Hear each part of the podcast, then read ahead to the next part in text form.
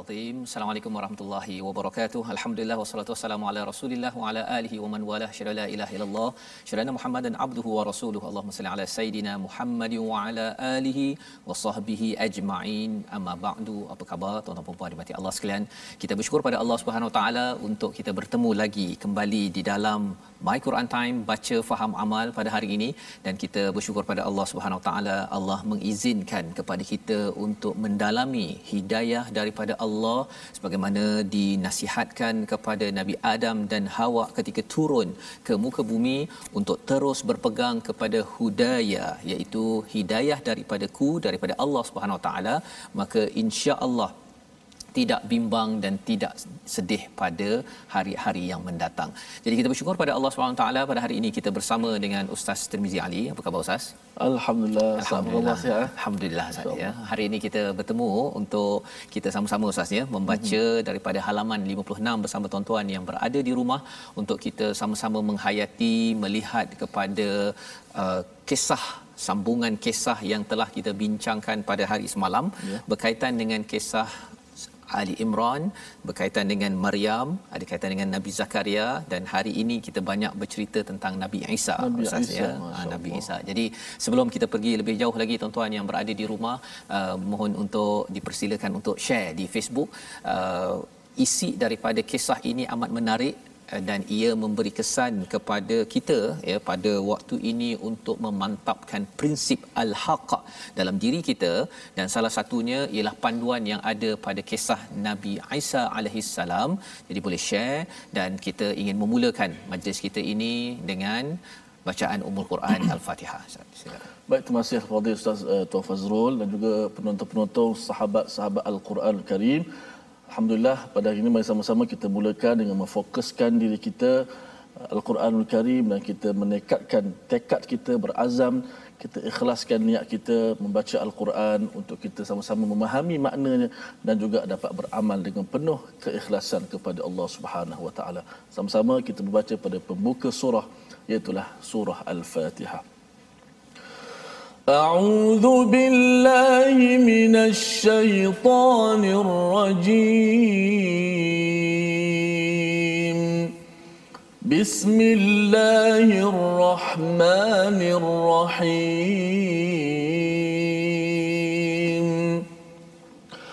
الحمد لله رب العالمين. الرحمن الرحيم. مالك يوم الدين. إياك نعبد وإياك نستعين. اهدنا الصراط المستقيم.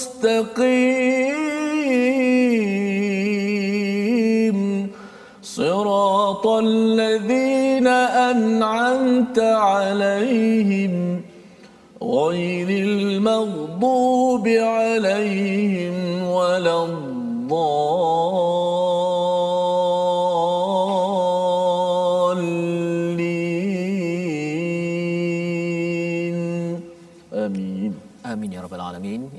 Bacaan daripada Ummul Quran Ustaz ya. Sebagai peringatan kepada kita yang kita akan ulang pada setiap hari paling kurang 17 kali sehari Betul, untuk sama-sama kita memohon menjadi orang-orang yang diberi hidayah ya di kalangan orang-orang yang diberi nikmat Ustaz ya. Bukan hmm. jalan orang-orang yang dimurkai dan bukan orang yang disesatkan. Dan salah satu daripada ciri orang yang dimurkai itu banyak diberi penerangan dalam surah Al-Baqarah yang telah pun kita ikuti Ustaz dalam juz pertama kedua, ketiga dan juz yang ketiga seterusnya ini dalam surah Ali Imran bercerita tentang uh, jangan daripada kalangan orang yang disesatkan. Siapa? Salah satu daripada penerangan daripada Nabi sallallahu alaihi wasallam, Nabi Muhammad sallallahu alaihi wasallam ialah orang-orang Nasrani, orang-orang Kristian di mana mereka ini ada amal yang amat bagus tetapi rupanya bukan berteraskan pada ilmu yang betul Ustaz hmm. ya dan ini yang ada dalam surah ini yang kita nak lihat bersama pada hari ini pada halaman halaman 56 tuan-tuan boleh buka mushaf dan kita nak melihat apakah sinopsis ringkasan kepada halaman hari ini. Bermula daripada ayat yang ke-46 hingga ayat 51 kita akan menyambung kisah Nabi Isa yang telah kita bincangkan semalam apabila beliau digelar sebagai ataupun nama kepada anak uh, Sayyidatina Maryam iaitu Al-Masih Isa bin Maryam ya pada ayat 54 dan hari ini kita akan uh, 45 ya. Dan hari ini kita akan melihat kepada ayat 46 hingga ayat 51 dan kemudian di hujung itu ayat 52 akan melihat masih lagi kisah Nabi Isa dengan kaumnya bagaimana beliau berjuang dan ada yang beriman dan ada yang tidak beriman kepada Nabi Isa tidak beriman kepada Allah Subhanahu Wa Taala yang sebenarnya. Jadi ini yang kita nak belajar dan kita nak ambil pelajaran ini ini untuk kita pada tahun ini. Jom kita baca pada ayat 46 hingga ayat ke-49. Sila. Baik, uh, terima kasih uh, Fadil Ustaz Fazrul, uh, penonton-penonton, sahabat-sahabat Al-Quran sekalian. InsyaAllah pada pertama ini kita akan baca daripada ayat 46 dan hingga 49 Ustaz. Sambungan daripada kisah Nabi Allah Isa alaihi salam. Uh, mungkin ada penonton-penonton tanya ustaz akan jawab nantilah. Uh, bila sebut ustaz sebut al-masihi uh, Isa al-masih al-masih. Nabi Isa disebut al-masih. Di sana ada perkataan uh, dajjal. Uh-huh. yang juga disebut sana al-masih ad-dajjal. Mungkin ada perbezaan yang ustaz perbezaan. nanti saya baca ustaz okay, baik ini kisah Nabi Allah Isa alaihi salam bagi berperjuangan dakwah Nabi Isa.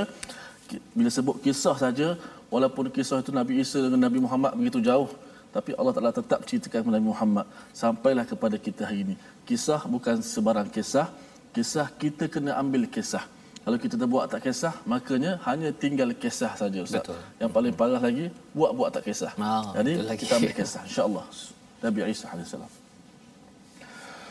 أعوذ بالله من الشيطان الرجيم بسم الله الرحمن الرحيم. ويكلم الناس في المهد وكهلا ومن الصالحين. قالت رب أنا يكون لي ولد ولم يمسسني بشر. قال كذلك الله يخلق ما يشاء. إذا قضى أمرا فإنما فيكون ويعلمه الكتاب والحكمة والتوراة والإنجيل ورسولا إلى بني إسرائيل أني قد جئتكم بآية من ربكم أني أخلق لكم من الطين كهيئة الطير فأنفخ فيه فأنفخ ونفخ فيه فيكون طيرا بإذن الله. وأبرئ الأكمه والأبرص وأحيي الموتى بإذن الله. وأنبئكم بما تأكلون تدخرون في بيوتكم إن في ذلك لآية لكم إن كنتم مؤمنين. صدق الله العظيم.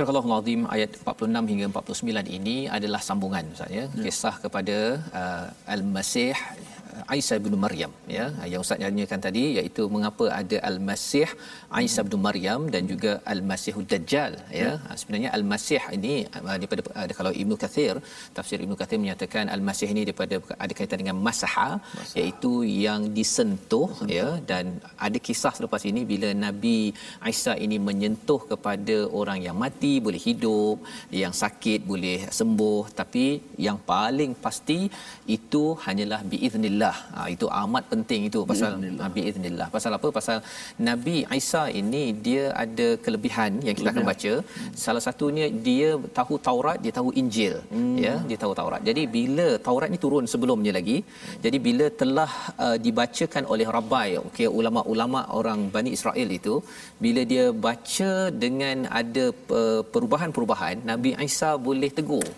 boleh tegur kepada kepada kira macam ustaz-ustaz pada zaman Bani Israel inilah dan hmm. itu menyebabkan uh, mereka memang sakit hati betul kepada uh, kepada Nabi Isa. Nabi Isa. Nabi Isa. Malah mereka tak gelarkan Nabi Isa ni sebahagian daripada mereka. Hmm. Apa sebab? Itu yang kita nak tengok pada hari ini. Baik. Jadi kita pergi tadi Ustaz ya. Tadi hmm. uh, Masih uh, Isa bin Maryam. Tapi ya. kalau Al-Masih Ad-Dajjal uh, Dajjal ini dia nak jadi apa kira rasul penipu. Ha, jadi bila dia sentuh sana sentuh sini pasal dia kan boleh kawal apa cuaca, uh, cuaca ataupun matahari itu panjang sampai satu tahun ya. Uh, panjang siang ni itu dengan izin Allah. Ha, masih lagi sama. Tetapi uh, dengan kuasa dia begitu itu uh, dia telah menyebabkan banyak iman-iman yang gagal ya. Dan sebenarnya dengan Isa ini juga ujian-ujian yang ada pada uh, apa mukjizat yang ada pada Nabi Isa ini uh, ramai orang yang gagal juga. Ha, jadi kalau beriman pada Nabi Isa yang gagal itu tak selamat tapi kalau orang yang tidak beriman pada Masihud Dajjal maksudnya dia gagal beriman kepada Dajjal maksudnya dia yang selamat. Ha, jadi dia terbalik-terbalik itu kan. Itu yang uh, maksud Al-Masih di situ uh, secara ringkas uh, merujuk pada Isa bin Maryam yang disentuh dan dapat menyembuhkan dengan izin Allah SWT Ustaz ya. Jadi itu ringkaslah. Dan mungkin ada lagi beberapa pendapat lain tentang Al-Masih. Tapi kita sambung dahulu daripada ayat 46 dan dia berbicara siapa dia Nabi Isa Ustaz ya berbicara dengan manusia ya wa yukallimun nas fil mahdi iaitu ketika dalam buayan dan ketika sudah dewasa dan dia termasuk di antara orang-orang yang soleh. Ha, jadi ini antara uh, mukjizat yang besar pada Nabi Isa iaitu yang pertama boleh berbicara dengan manusia ketika dalam buayan Ustaz. Masya-Allah. Itu okey mengejutkanlah ya. Hmm. Pasal waktu itu uh, ibunya Maryam tidak bercakap, dia tu tunjuk sahaja kalau dalam uh, surah Maryam itu tunjukkan saja maka bercakaplah Nabi Isa. Itu yang pertama. Tapi yang keduanya uh, wakahla itu maksudnya ketika dewasa. Dia bercakap bercakap waktu dewasa Ustaz. Tak pelik pun ya. Uh, dia kalau kahla ni ketika umur sekitar 33 tahun 32 tahun ini maksud kahla ni lah. Jadi kalau saya katakanlah saya masih lagi umur 32 tahun bercakap itu biasa bagi tuan-tuan yang berada di rumah ya. Tapi mengapa ia diletakkan di sini? Pasal rupa-rupanya Nabi Isa ini ini ayat nak menunjukkan bahawa Nabi Isa tidak meninggal ataupun wafat beliau dikejar oleh uh, pengikutnya ya oleh Bani Israel dan akhirnya diselamatkan oleh Allah SWT maka bila dia kembali balik ke atas dunia ini dia akan sambung balik umurnya ketika umur 20 eh, 32 33 tahun. Dan dia akan bercakap dengan manusia Ustaz. Jadi kalau kita ada rezeki ya kita akan bercakap dengan Nabi Isa ataupun kalau tak pun orang-orang yang akan datang. Nabi Isa sambung balik hidup dia di atas muka bumi ini pada tahap kahla. Ha, itu yang diberi penekanan di sini wa minas salihin dan tergolong di kalangan orang-orang soleh.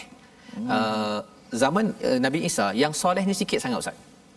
Sedikit sangat dan bila cakap tentang waminas salihin ini maksudnya ramai orang-orang yang soleh bila bila Nabi Isa turun balik dia akan dikelilingi oleh orang-orang yang soleh dan harapnya kalau kita masih hidup lagi ustaz ya hmm. kitalah orang soleh yang bersama dengan Nabi Isa pada waktu itu jadi hmm. tiga perkara ini adalah petanda yang besar bahawa sebenarnya Nabi Isa tidak meninggal dan dia boleh bercakap pada waktu buayan ketika dia kembali balik kahla wa minas salihin kalau tidak kahla ini tak perlu disebutkan ustaz ya kalau cakap kalau saya lah boleh bercakap pada dewasa tak pelik pun hmm. pasal biasa kita bercakap waktu dewasa Betul. ustaz ya tapi hmm. bagi Nabi Isa uh, dia tak sempat lagi mencapai tahap kahla tersebut hmm. dia akan kembali balik untuk bercakap dengan manusia pada waktu itu ya jadi itu kisah pada ayat 46 pada ayat 47 dia Maryam berkata, "Ya Tuhanku, bagaimana aku akan mempunyai anak padahal tidak ada seorang lelaki pun yang menyentuhku?" Ya, walam yassasni bashar. Hmm. Ya, bashar ini maksudnya ialah seorang manusia Ustaz ya. Hmm. Dan uh, kalau kita cakap bashar itu juga ada kaitan dengan kulit, ya. Jadi tak pernah disentuh oleh kulit manusia uh, lelaki lain. Qala kadzalik, ya. Maka dijawab oleh Allah Subhanahu Wa Taala iaitu demikianlah Allah menciptakan apa yang dikehendaki apabila dia hendak menetapkan sesuatu dia hanya berkata kepadanya kun maka jadilah sesuatu itu hmm. ya. Jadi apa yang boleh kita beri perhatian dekat ayat uh, 37 ataupun 47 ini? Salah satunya perkataan qalat rabbi Ustaz ya. Okay. Qalat rabbi. Pasal sebenarnya bercakap uh, tentang uh, kalau kita sambung daripada kisah semalam ini ya hmm. iaitu yang memberi khabar bahawa beliau dapat anak ini adalah para malaikat. Ya. Kalau kisah Nabi Zakaria pun sama, yang membawa berita itu adalah para malaikat tetapi bila Nabi Zakaria nak bertanya balik, dia tak tanya pada para malaikat. Dia tanya pada siapa? Terus kepada Allah Subhanahu Taala. Hmm. Sama juga dalam kisah uh, Sayyidatina Maryam yang bawa berita itu adalah para malaikat tetapi bila qalat dia tak cakap ya malaikah tak ada mm-hmm. ya dia cakap siapa rabbi nak ceritanya apa bahawa dalam surah Ali Imran ini mengajar kepada kita ustaz ya dalam apa sahaja perkara yang berlaku dalam hidup kita ini kita walaupun kawan kita bawa berita baik ke tak baik ke dalam keluarga kita ada berita baik tak baik yang kita dengar cepat-cepat kita mengadu pada siapa ustaz? Allah. Ya kita panggil balik kita minta balik kepada Allah Subhanahu Wa Taala anna yakunu li walad. Macam mana aku ini boleh ada anak walam yassasni bashar? Jadi pada waktu ini sayyidina maryam mengadu kepada Allah Subhanahu taala. Ini cara kita nak membina prinsip al-haq dalam hidup kita. Hmm. ya apa-apa kita kena cepat-cepat kembali kepada Allah ataupun kita cakap subhanallah masya-Allah pasal kalau kita terus sahaja melompat ustaz ya. Melompat hmm. kepada orang yang bercakap. Contohnya ada orang bawa berita gembira lah. Kita kan kata oh terima kasihlah pasal awak ni bawa berita gembira apa sebagainya. Hmm. ataupun kalau berita buruk kita kata alamak saya tak tahulah nak buat apa. Ia akan menyebabkan kita kurang kuat memegang kepada prinsip al-haq yang ditekankan dalam surah Ali Imran. Maka qala kadzalik Allah kata bahawa ini mudah bagi Allah yang menciptakan. Yakhluqu ma yasha. Hmm. ya ha, ini menarik pasal apa kita nak kembali ayat 47 ini. Kalau kita tengok kepada ayat 40 ya tuan-tuan yang berada di rumah buka ayat 40 bila saya uh, Nabi Zakaria mendapat anak ya dia kata bahawa aku ni tua aku ni um, isteriku tidak uh, tidak subur.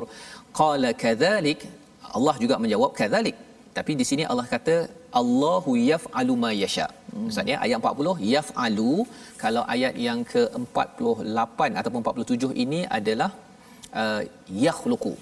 Uh, apa beza yaf'alu? Yaf'alu ni Allah laksanakan pasal apa? Mudah bagi Allah Nabi Zakaria dan Nabi uh, ada isterinya kemudian mereka mengandung ataupun isterinya mengandung. Itu hmm. Allah buat. Allah tidak cipta daripada kosong. Pasal hmm. apa? Pasal ada ibu, ada ayah. Nah, jadi yaf'alu. Tapi di sini Allah cipta, Allah letakkan perkataan cipta pasal apa? Pasal ada Maryam tidak ada ayahnya Oh, tidak ada ayah. tidak ada suami ya jadi Allah cipta terus yakhluqu ma yasha bukan yaf'alu ma yasha Allah tidak perlu menemukan di antara sperma dan ovum hmm. ya antara lelaki dan wanita pasal apa pasal Saidina Maryam tidak ada hmm. suami Ha, Kun jadi fayakun, eh? kun fayakun dengan kalimah itu sebabnya Nabi Isa ini salah satu fadal yang Allah berikan dinamakan sebagai kalimatullah. Hmm. Ya kalimah Allah pasal apa bila Allah cakap kun sahaja ya maka tercipta tidak perlu ada ada me, apa uh, nak kena ada sumber daripada lelaki Betul. ya daripada perempuan tak kuasa Allah. Kuasa Allah Subhanahu Wa Taala. Sebagaimana Allah juga menjadikan Nabi Adam kalau surah Baqarah itu kisah Nabi Adam hmm. tidak ada ayah, tidak ada ibu, kun fayakun jadi maka di sini ada ibu tidak ada ayah lebih mudah daripada Nabi Adam dan bagi Nabi Zakaria yaf'alu ma yasha. Jadi di sini adalah bukti yang penting kerana apa Ustaz ya? Pasal ayat ini bila dibacakan kepada orang-orang Najran yang agama Kristian, bila hmm. mereka dengar sahaja ayat ini, mereka uh, apa istilahnya flat. Ha kan dia rasa kagum sangat bahawa ini adalah kebenaran. Mereka menangis tersungkur kerana di sini adalah jawapan kepada pencarian mereka keimanan mereka selama selama ini. Dan kemudian apakah yang diajarkan kepada Nabi Isa pada ayat 48?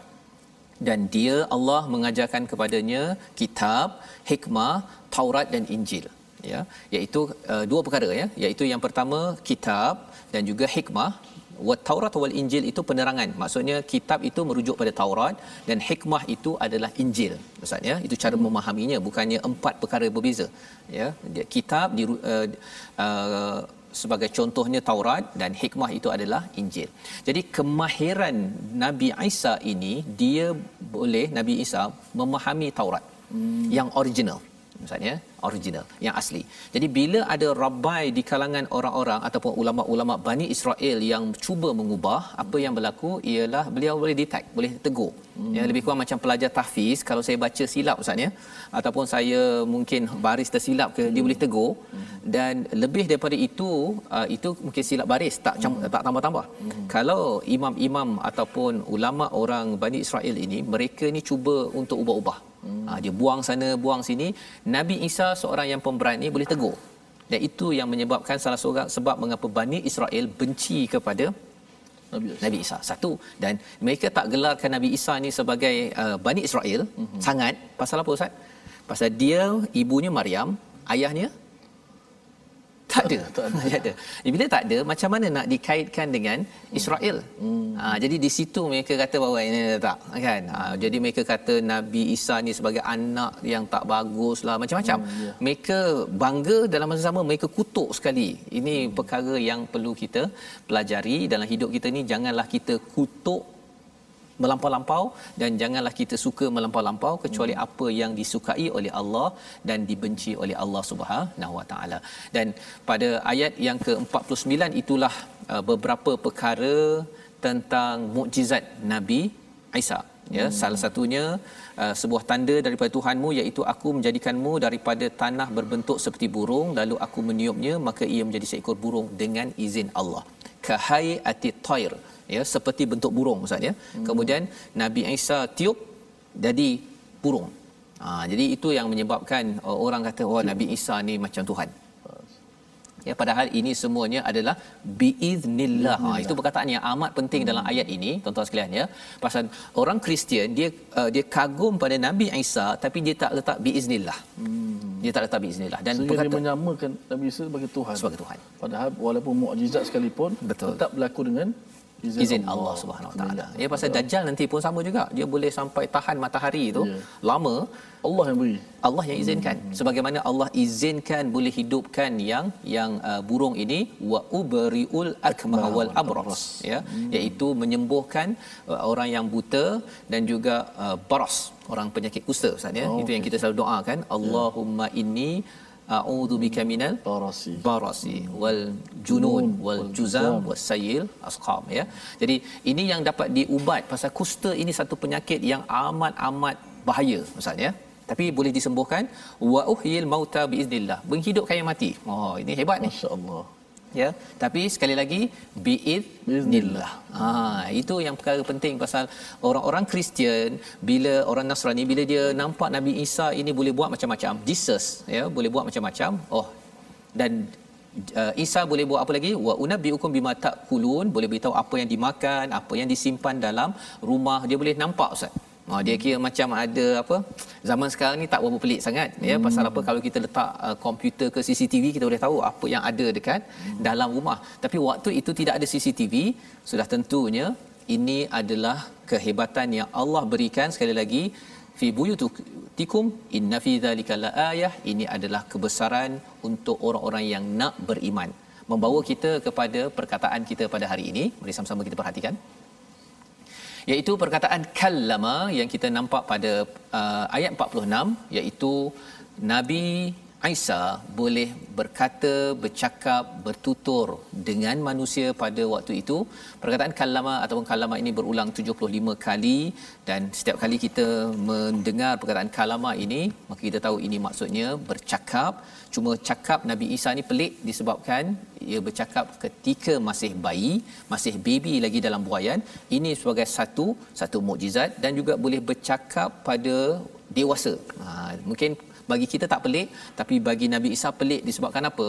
Disebabkan beliau akan kembali balik ke bumi ini untuk bercakap dengan khalayak ramai menyampaikan membenarkan kepada Nabi Muhammad sallallahu alaihi wasallam dan akan bersama dengan orang-orang yang soleh moga-moga kita dapat bersama Nabi Isa. Kalau bukan di sini apabila sampai di sana tapi yang pastinya kita kagum pada Nabi Isa bukan kerana Nabi Isa itu Tuhan tetapi beliau adalah hamba Allah. Kita akan tengok selepas ini iaitu semua mukjizat itu dengan izin Allah SWT. Kita bersambung kembali My Quran Time baca faham aman insyaAllah.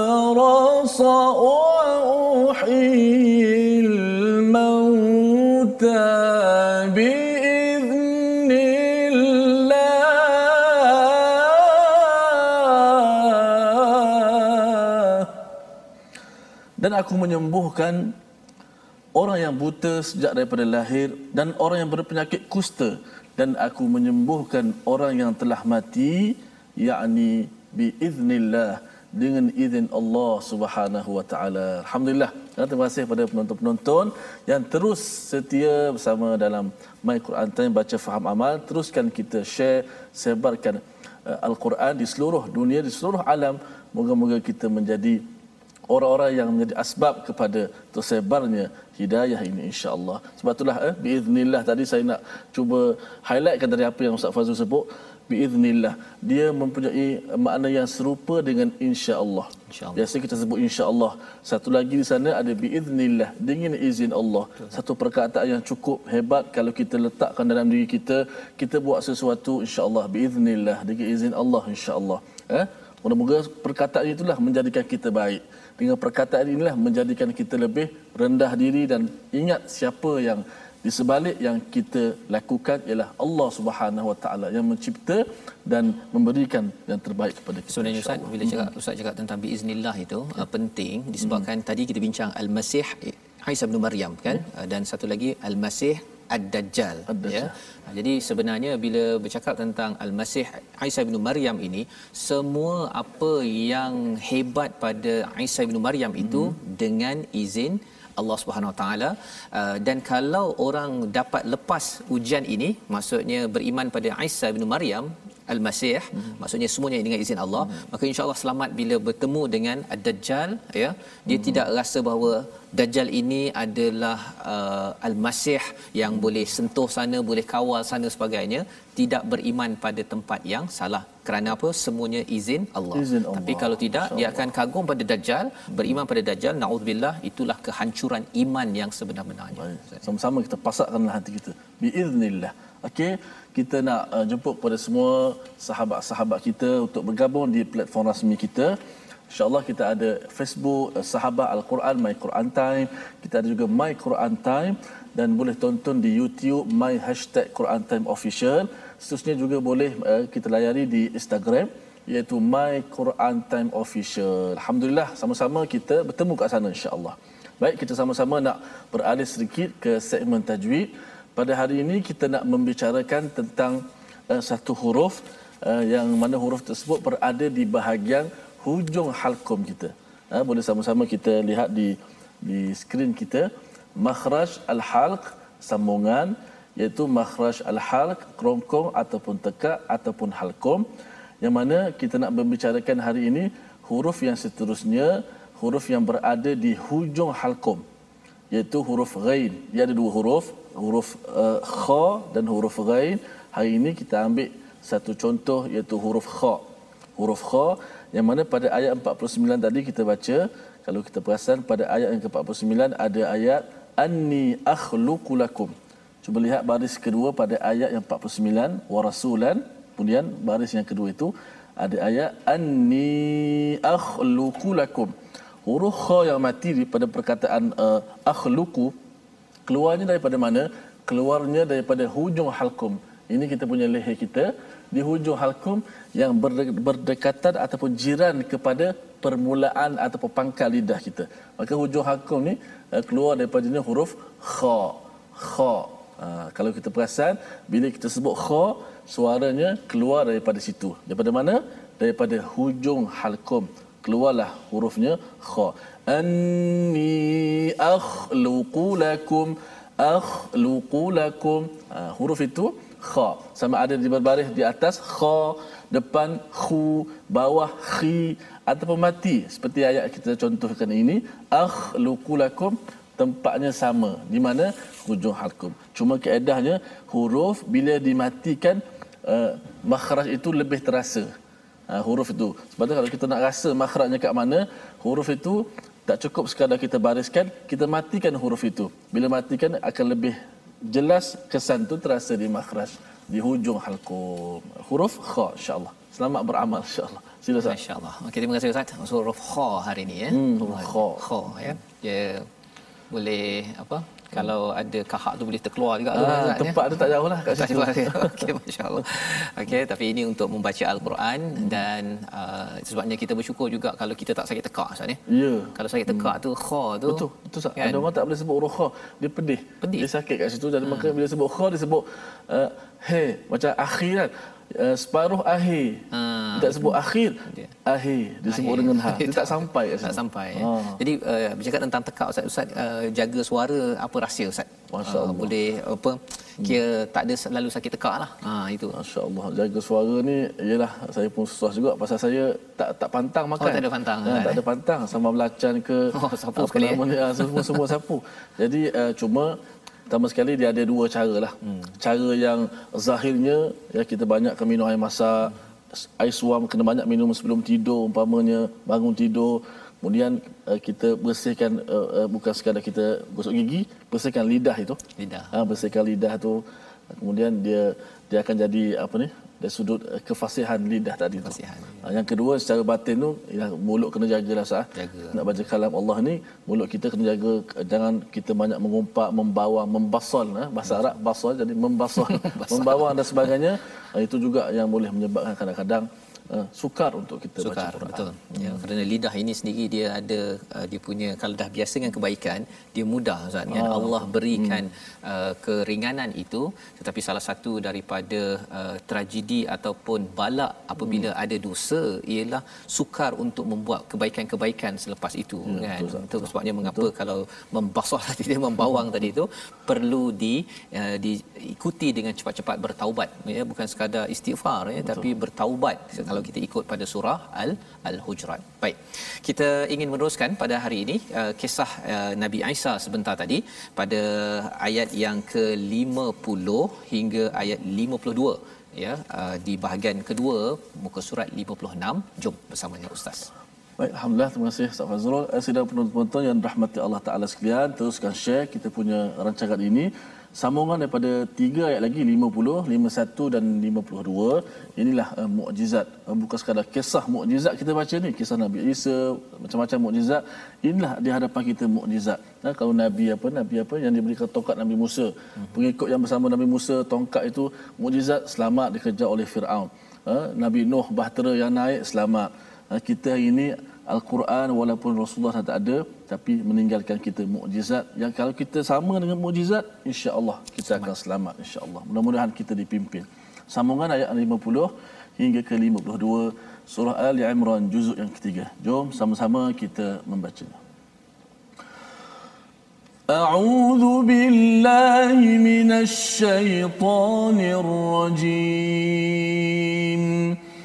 ومصدقا لما بين يدي من التوراة ولأحل لكم بعض الذي حرم عليكم وجئتكم بآية من ربكم فاتقوا الله وأطيعون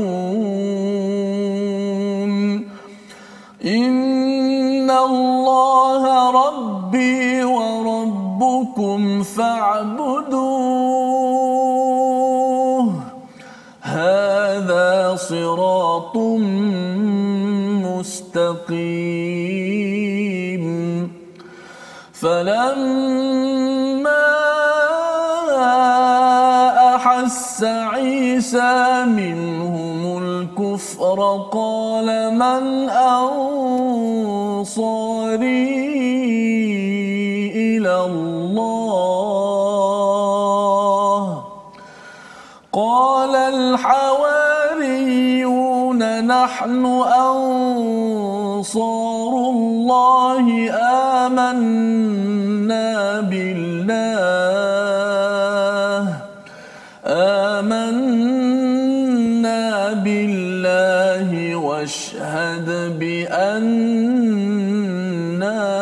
مسلمون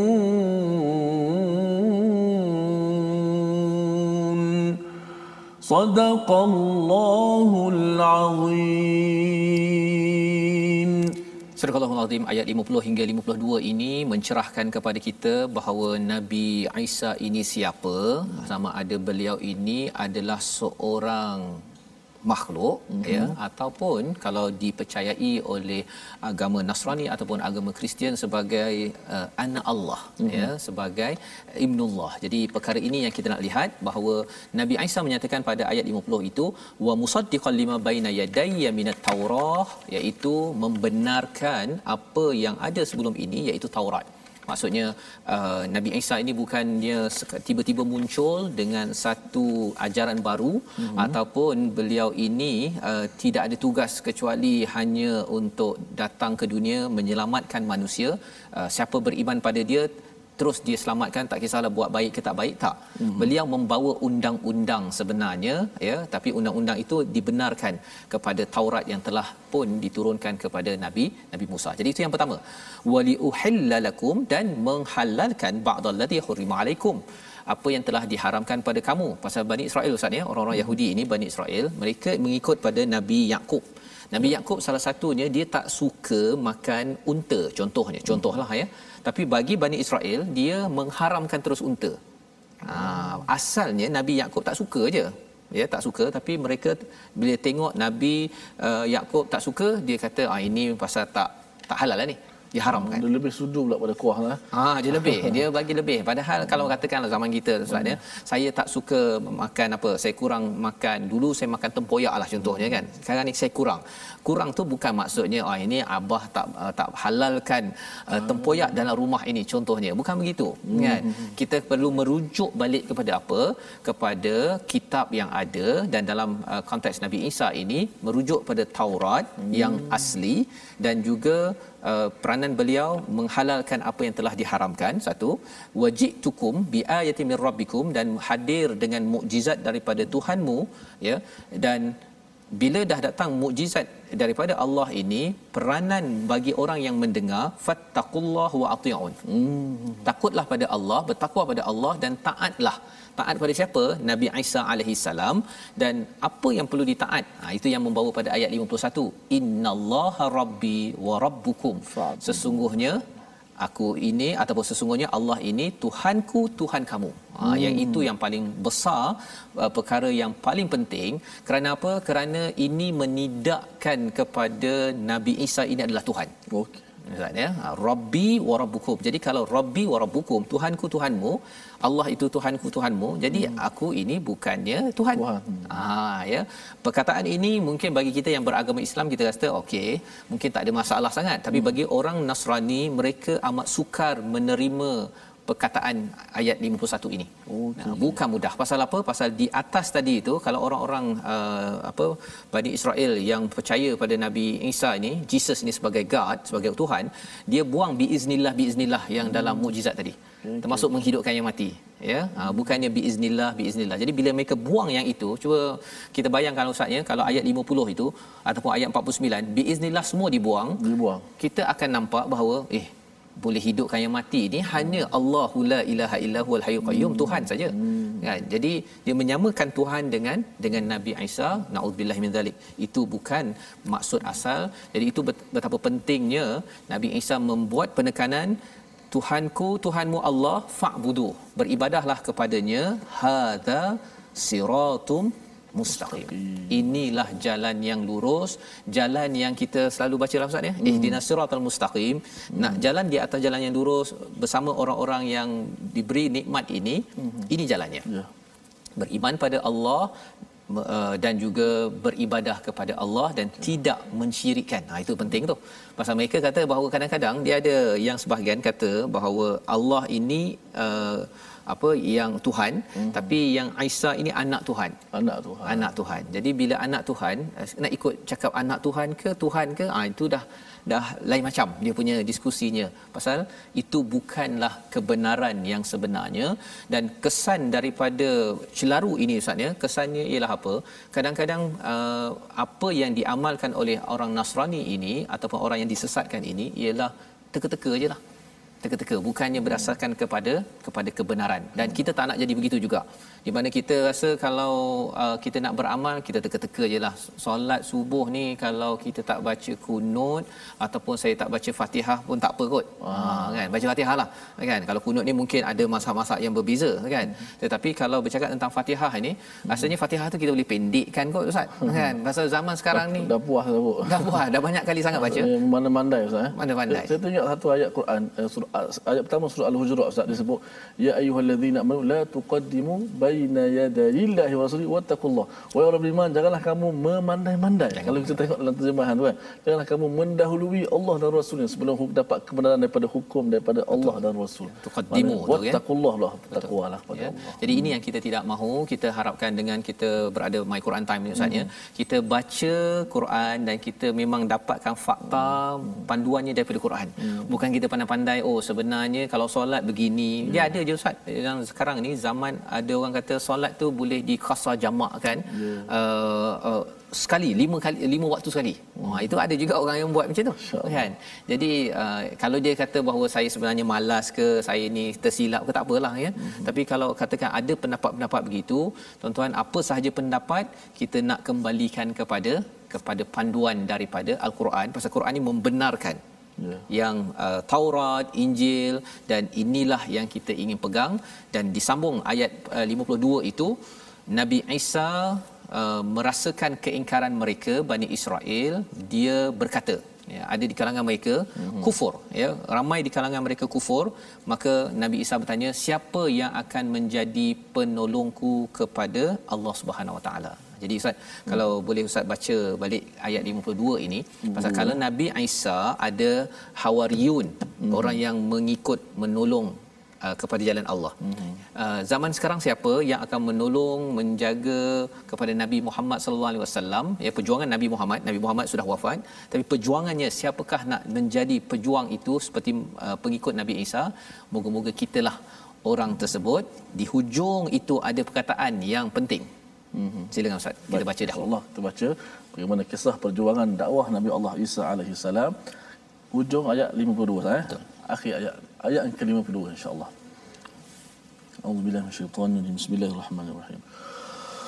فلما أحس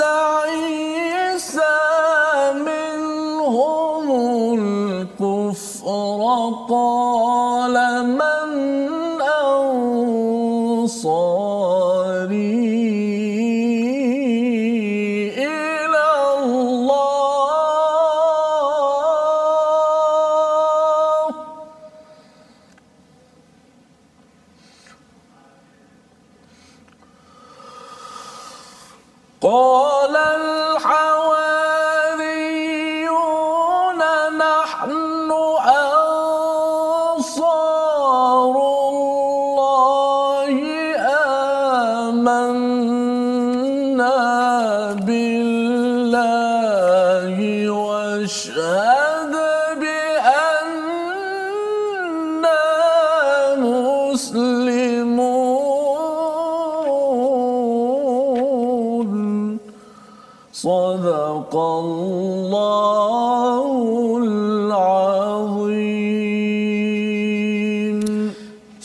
Azim maka ketika Nabi Isa merasakan keingkaran mereka Bani Israel satu keingkaran mereka ialah mereka kagum kepada mukjizat tetapi mereka tidak meletakkan mukjizat itu kepada Allah Subhanahu Taala. Tidak meletakkan biiznillah satu. Dan keingkaran seterusnya di kalangan orang-orang top orang-orang uh, berilmu pada waktu itu ialah apa? Mereka buang biiznillah itu sehingga kan itu memporak-porandakan lagi hmm. dalam institusi Bani Israel pada waktu itu. Dan lebih daripada itu ada yang meng- mengejar kepada Nabi Nabi Isa ini. Hmm. ya sebagai anak murid sebagai pengikut. Tapi dia kata bahawa wah kita ada peluang ni untuk dapat ganjaran-ganjaran duniawi maka mereka sanggup menipu kufur kepada Nabi Nabi Isa alaihi salam. Jadi Nabi Isa menyatakan pada waktu itu qala man ansari ilallah siapakah yang nak menjadi penolong-penolongku menuju kepada Allah Subhanahu Taala. Maksudnya apa? Bercakap tentang ansar ini adalah orang-orang yang akan berjuang bersama dengan Nabi Isa dan kita gelarkan juga kepada orang di Madinah itu sebagai ansar misalnya muhajirin daripada Mekah dan ansar di Madinah itu adalah mereka yang penting kepada Nabi Muhammad sallallahu alaihi wasallam. Jadi nak sokong kepada nabi yang belum famous ustaz ya, belum terkenal, belum lagi ada pengaruh uh, berbeza agama dengan orang-orang di tanah Madinah itu bukan mudah ya bukan bukan mudah jadi ini perkara yang perlu kita beri beri perhatian dan di sini apakah yang siapakah yang menjawab qala al hawariyun nahnu ansarullah ya orang-orang hawariyun ini para sahabat yang setia ini kalau ikutkan uh, hawariyun ini ada kaitan dengan hur uh, nelayan di Palestin itu Ustaz ya. Hmm. Mereka ni satu kumpulan. Mereka ni orang-orang yang uh, menyokong kepada Nabi Isa alaihi salam. Mereka menyatakan nahnu ansarullah amanna billah. Kami ini beriman kepada Allah washhad bi anna muslimun. Ha, kami beriman dan kami saksikan bahawa kami adalah orang-orang muslim yang menyerah kepada Allah SWT. Jadi maksudnya mereka ini adalah orang Islam. Mereka ni adalah orang Islam. Mereka bukan orang Nasrani, bukan orang Kristian, bukan orang Yahudi tapi mereka ni adalah orang Islam, muslimun. Mereka menyerah diri kepada siapa? Kepada Allah Subhanahu Wa Taala. Jadi ayat 52 ini menceritakan kepada kita tentang siapa yang nak berjuang hmm. ya dan perjuangan ini penting pasal apa pasal surah Ali Imran ini adalah surah cerita tentang perjuangan dan perjuangan ada disiplin ada ada al-haq kebenaran yang perlu diberi perhatian dan nanti kita akan bertemu salah satu analisis nanti ustaznya kisah perang Uhud masyaallah perang Uhud. Pasal apa? Allah bawakan dahulu ya kebenaran kebenaran ada orang ikut cakap Nabi Isa, ada orang tak ikut cakap Nabi Isa. Bila sampai kepada kisah Nabi, perang Uhud nanti ada sahabat yang ikut cakap Nabi sampai ke hujung, ada sahabat yang tidak ikut walaupun sudah ramai walaupun mereka beriman tapi Allah tetap juga tidak memberi kemenangan Pasal apa? Pasal tanda seorang itu diberi bantuan oleh Allah, mendapat bantuan nas, Nasrullah ialah bila dia ikut pada kata Allah dan yang keduanya ikut pada kata Nabi sallallahu alaihi wasallam. Pemimpin. Pemimpin yang ikut Allah dan Rasul itulah caranya dan kalau ada bertelagah ke apa sebagainya perlu kembali balik pada Allah dan Rasul dan ini yang disampaikan di sini. Amanna billah washhad bi anna muslimun. Kami beriman kepada Allah dan kami juga tadi awalnya ansarullah menolong kepada Nabi Isa dan juga beriman pada Allah. Jadi dua-dua itu perlu diberi perhatian. Kalau beriman tidak berjuang Ustaz, kesannya ialah kita akan gagal. Mm-hmm. Ataupun ada orang kata bahawa dia berjuang tapi bukan kerana Allah. Contohnya dia berjuang bagi makanan kepada fakir miskin dan sebagainya tapi bukan kerana Allah. Kesannya apa? Kesannya kita mungkin jadi uh, pejuang hak asasi manusia tetapi kita tidak membawa pada Allah khuatir di tengah-tengahnya itu bawa pada diri kita ataupun kita membawa kepada organisasi kita ramai je orang bukan Islam yang buat begitu mm-hmm. tapi bezanya kalau umat dakwah ini ini surah yang berkaitan dengan dakwah juga mestilah buat kerana Allah Subhanahu Wa Taala yang membawa kita kepada resolusi kita pada hari ini untuk panduan kita bersama insya-Allah. Iaitu yang pertama pada ayat ke-47 yakin setiap masa Allah berkuasa menjadikan sesuatu. Ha, ini resolusi kita Ustaz ya. Kalau Allah boleh jadikan yakhluqu ma yasha iaitu Nabi Isa yang lain tu mudah bagi Allah. Kalau Betul. Nabi Zakaria yaf'alu ma yasha, Allah nak bantu kita dalam hidup apa sekalipun bergantung kepada Allah itulah yang utama. Yang pertama. Yang kedua, kita bina iman sebaik mungkin agar kebesaran Allah dirasai dalam kehidupan kita seharian. Kalau Nabi Isa ada mukjizat yang pelbagai, mukjizat untuk kita bina iman yang masih kekal sampai zaman sekarang namanya adalah Al-Quran. Binalah iman dengan dengan Al-Quran ini. Insya-Allah ia akan menyebabkan kita merasai kebesaran Allah dan kita akan sentiasa dibantu. Dan yang ketiga, resolusi kita sentiasa jadi penolong agama Allah dalam pelbagai aspek kehidupan. Mungkin para doktor membantu men, apa, membuat yang terbaik, uh, para ustaz, para pensyarah, ibu, ayah, kita menolong agama Allah ini dalam kapasiti masing-masing. Tapi asasnya apa? Kita mengikut kepada panduan daripada Al-Quran.